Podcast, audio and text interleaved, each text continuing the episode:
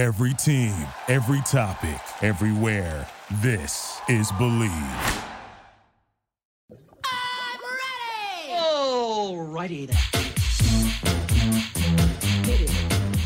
Yo, what's up, my millennial fam? Giacomo Thillet here with another installment of Bleav in Millennial Nostalgia.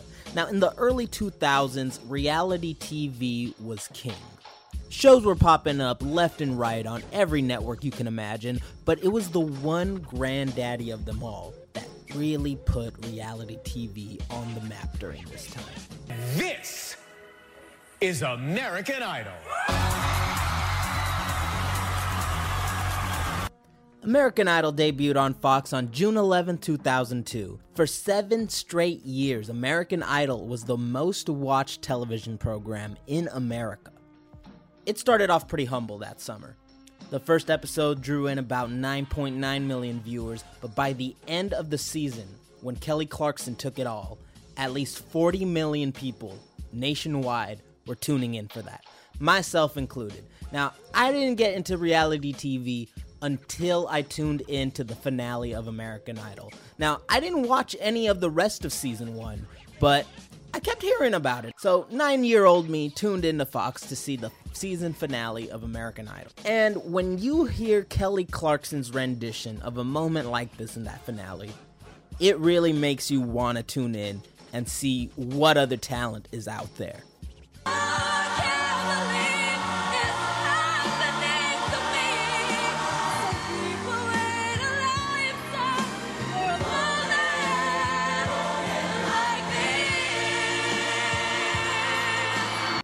I know for me, as a kid, I got emotional. I didn't know who these people were. This was literally the first time I ever seen any of them in my life. But hearing that made me a believer. So I watched every season of American Idol from season 2 all the way probably until around season 8 or so. But on today's show, I'm going to be talking about a few flagship moments on American Idol that I personally remember growing up, and maybe you have these same memories as well. So, without further ado, let's jump into some American Idol memories. The first one I've already started talking about a bit. That was the season finale of season one, where Kelly Clarkson became the first ever winner of American Idol. The winner of American Idol 2002 is.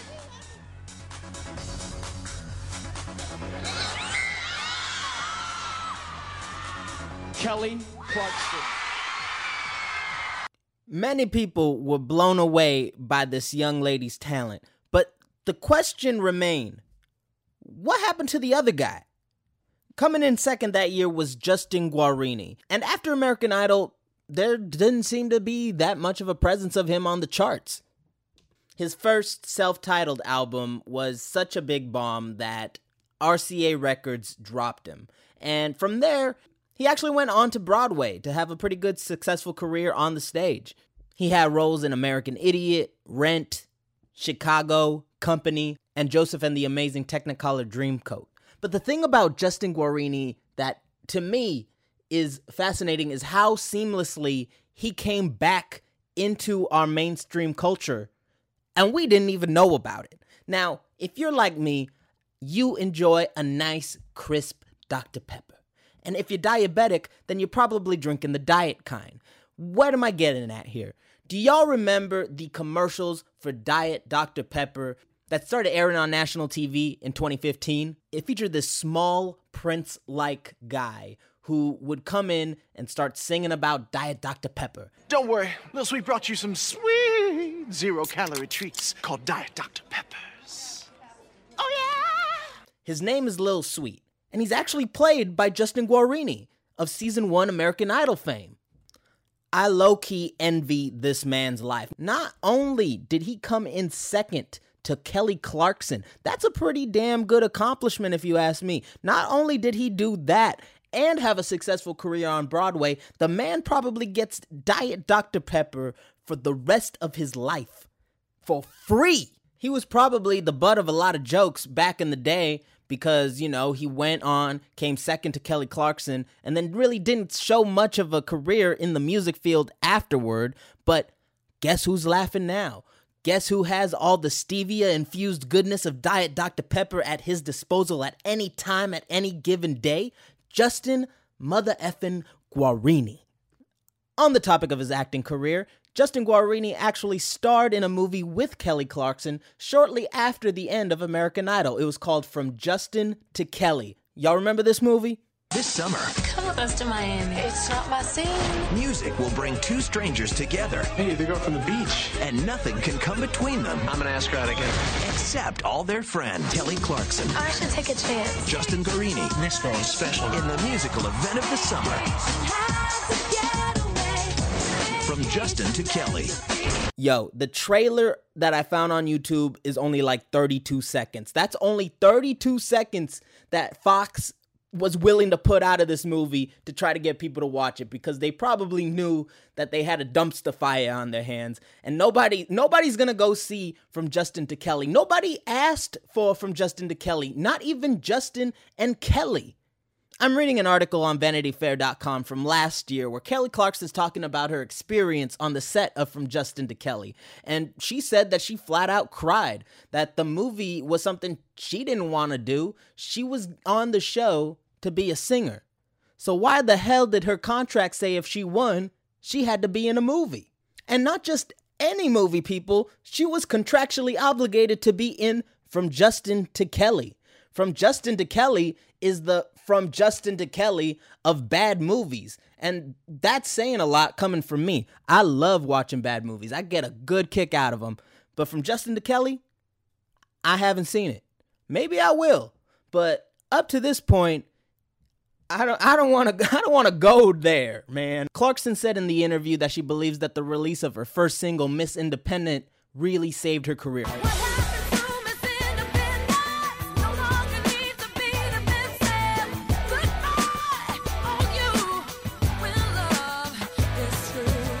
Because if it wasn't for that, ugh, maybe she'd be out here selling Diet Dr. Pibb, which would be even worse than Diet Dr. Pepper, which is what I'm saying. Justin Guarini, you're my hero. Now, we all know that Ryan Seacrest has been the host of the show since day one. Even when they brought it back on ABC a few years back, Ryan Seacrest came back with them. So, do y'all remember the name Brian Dunkleman? Does that ring a bell? Miami was last in line for our auditions and the last chance for American Idol hopefuls. Dunkleman was actually the co host on season one. A lot of people don't seem to remember that. I didn't even remember it until I looked up the clip of Kelly Clarkson winning and I was like, yo, who the other dude on the stage?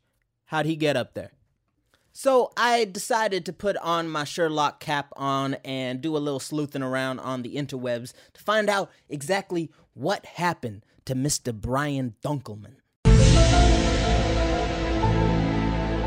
Despite rumors that he was fired on the show, he actually quit himself. He said he left the show because of the mistreatment of contestants, the staging of fights between the judges, and also things like reshooting the contestants singing their songs but with fake artificial tears in their eyes. So, pretty much just telling us that the Easter Bunny ain't real, you know? I do have to applaud Mr. Dunkleman for sticking to some ethical roots. Um, not a lot of people in the show business tend to do that, so I applaud him, even if it meant losing out on millions and millions and millions and millions and millions and a couple hundred thousand dollars. So, what is he up to now? Turns out Brian Dunkleman still is in the entertainment business. He left American Idol to focus on his stand up comedy career, and he can be seen in a couple of TV shows and voice roles on television. And it doesn't seem, at least from the interviews that I've read, that he regrets his decision to leave American Idol. So, America got hooked on American Idol after seeing the season one finale. Moving on to season two, it really blew up. And I'm just gonna fast forward to the end, because that's all we really care about, ain't it? I'm talking about the showdown between Ruben Studdard and Clay Aiken.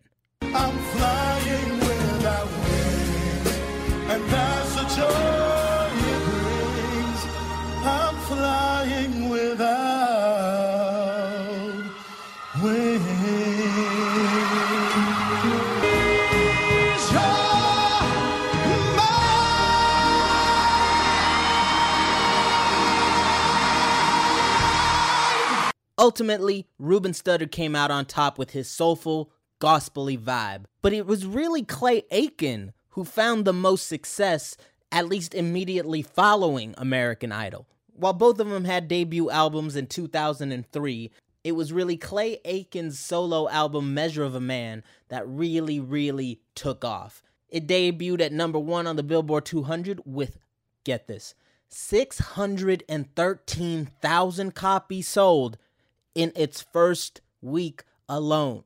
That is over half a million copies in seven days from this up and comer who just pretty much graduated from a TV show. That is fantastic. And you know that the highest debut for a solo artist before that, do you know who he took the record from? Mr. Snoop Doggy Dogg with his Doggy Style album in 1993. Ruben didn't do too shabby. His album did go platinum and it did hit the number one on the Billboard 200, selling 417,000 copies in its first week and going platinum, which is something that we shouldn't ignore, but it's just interesting when the runner up tends to sell more than the winner. But how was the content? Now, personally, I'm a sucker for cheese. I love me some queso dip. So the song Invisible by Clay Aiken, that's as cheesy as you can get.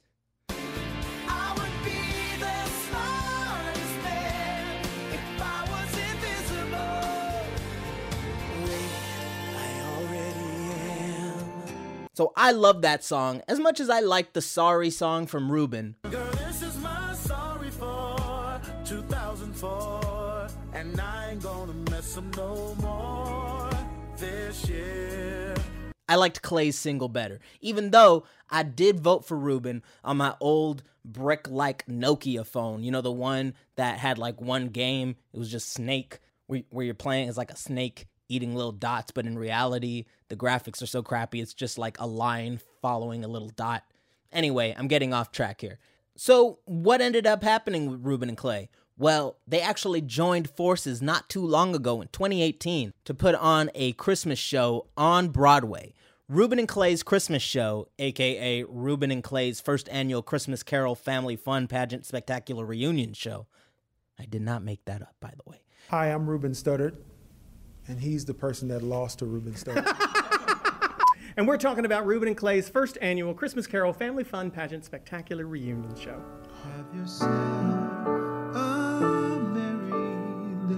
Christmas. It was a showcase of their talents and their songs and them just getting along all brotherly and such, singing holly jolly carols. From now on, our troubles will be out. he looks like Like an elf. like, in, like Christmas. like an elf. I mean, don't you Trying to just, say. I mean, just you just look like Christmas. I do. Just When I really see you, I just when I see you, I want like a peppermint Java. Personally, I wish them all the best. I think it's great that they're doing this Broadway show together. And hell, it sure beats having to make something like From Ruben to Clay. At least they didn't have to do that. Okay, so we talked a bit about the good, but the thing I found most interesting about American Idol is how it brought the nation together through Schadenfreude.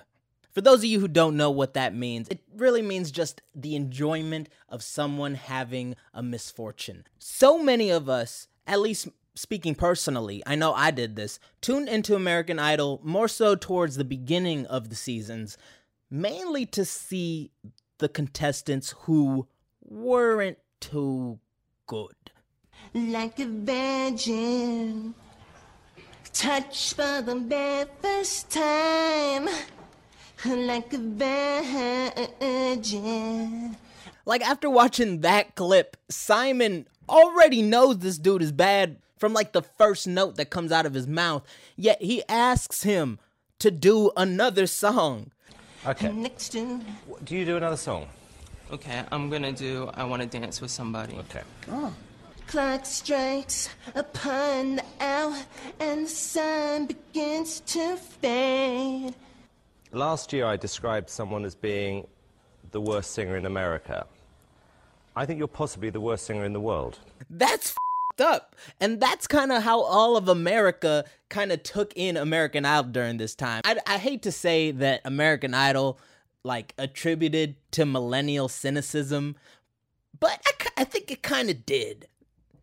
But my favorite stories out of this was when someone would go on American Idol that was really bad, but was truly passionate about what they were doing. So passionate that they actually found some success in their careers. Enter William Hung. She bangs, she bangs. Oh baby, when she moves, she moves. I go crazy cause she looks like a flower, but she stings like a bee. Like every girl in history. She bangs, she bangs. William Hung made his debut on American Idol in 2004 on season 3, where he sang the seminal Ricky Martin classic, She Bangs. After that, Hung became a household name, and he used this newfound popularity to record and release not one, not two, but three. Three studio albums. The first of which I actually own. I actually bought the William Hung debut album Inspiration.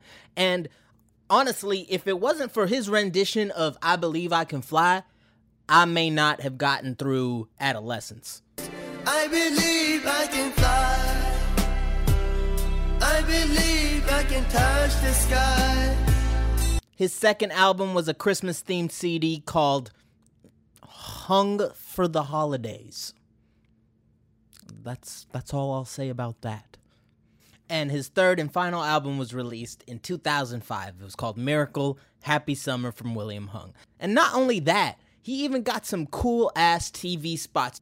There's a great bit in Arrested Development where William Hung makes a cameo as himself as the lead singer on this courtroom show, and his band is called Hung Jury. Well, it looks like we've got a mistrial. But on the plus side, we've also got a hung jury. Hit it!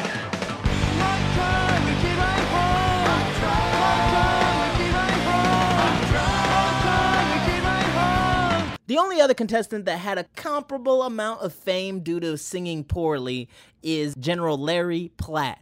And I don't know if y'all remember him, but I I, I, think you remember his song.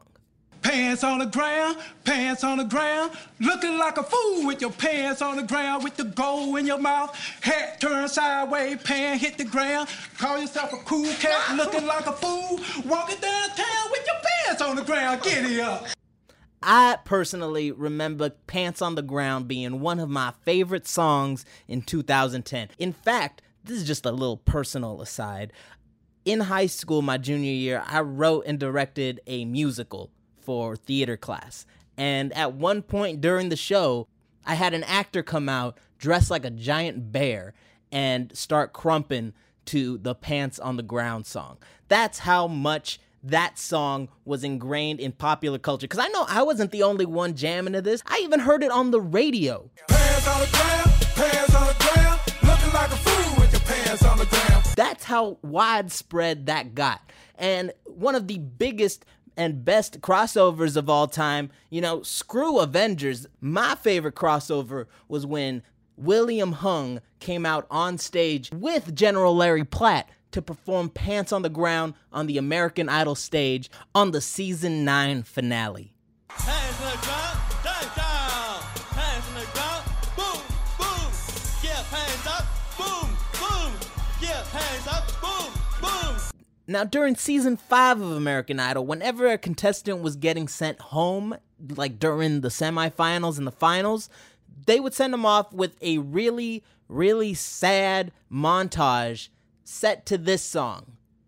Cause you had a bad day, you take everyone down, you sing a sad song just to turn it around. That song became one of the biggest one hit wonders of all time. I believe mainly because of American Idol. Now, I did like the song, it's a good song, but Daniel Powter's other music didn't quite reach that height. I believe that's the only song of his that hit number one on the charts. Here is the ironic thing about it Daniel Powter didn't even watch American Idol at the time that his song was playing off all these people. In an interview with MTV.com back in 2006, he said that it would kind of break his heart to watch all of the contestants like get sent off, especially to his own music. If you were on American Idol and you heard Daniel Powter's Bad Day, that was like the equivalent of hearing the Rains of Castamere at the Red Wedding. And that's my dated Game of Thrones reference for the episode. Thank you very much. Now, what's even more sad than hearing that depressing track play you off into the unknown future of your musical career is having the phone number that people are calling to vote for you redirect you to a phone sex hotline. That exact thing happened in season 8.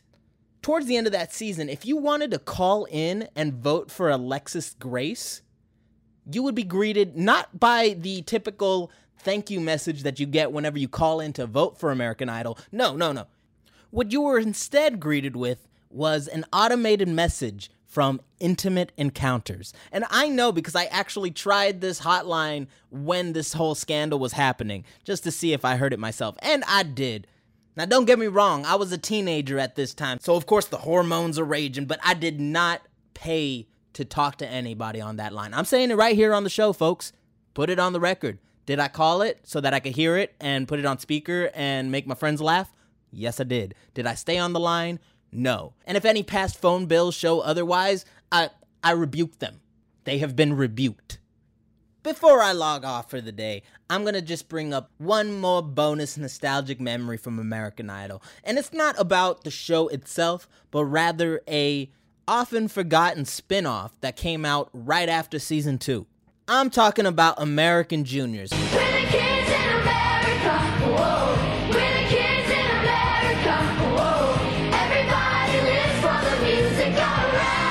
Now, American Juniors essentially is just American Idol for kids.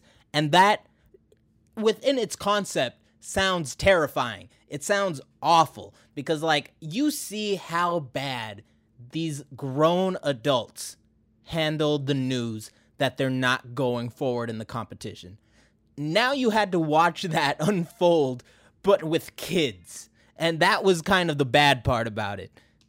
Luckily, the producers kind of handled this pretty well. Uh, for example, I don't recall them showing very many, or maybe even none at all, any of the bad auditions. They wouldn't show those, they would only show the good ones. And instead of doing a weekly elimination, what they were doing was not having one winner. They were putting together a five member teen pop band called the American Juniors. So each week, instead of being eliminated, one of the contestants, the one that had the highest amount of votes, would go on to automatically be in the final American Juniors pop group. It wasn't until like the series finale that some of the other kids had to get the boot, and that's when all the tears and snot started flying. But they compensated them. I think some of them got like trips to like Disneyland and Disney World and that kind of stuff. Now, the American Juniors only put out like one album, and it had their main single, which they would always sing on the show, and to this day is still an earworm deeply ingrained in my mind. And if some of you had this earworm and forgot about it, I'm here to put it back in your head so I'm not the only one who has to suffer.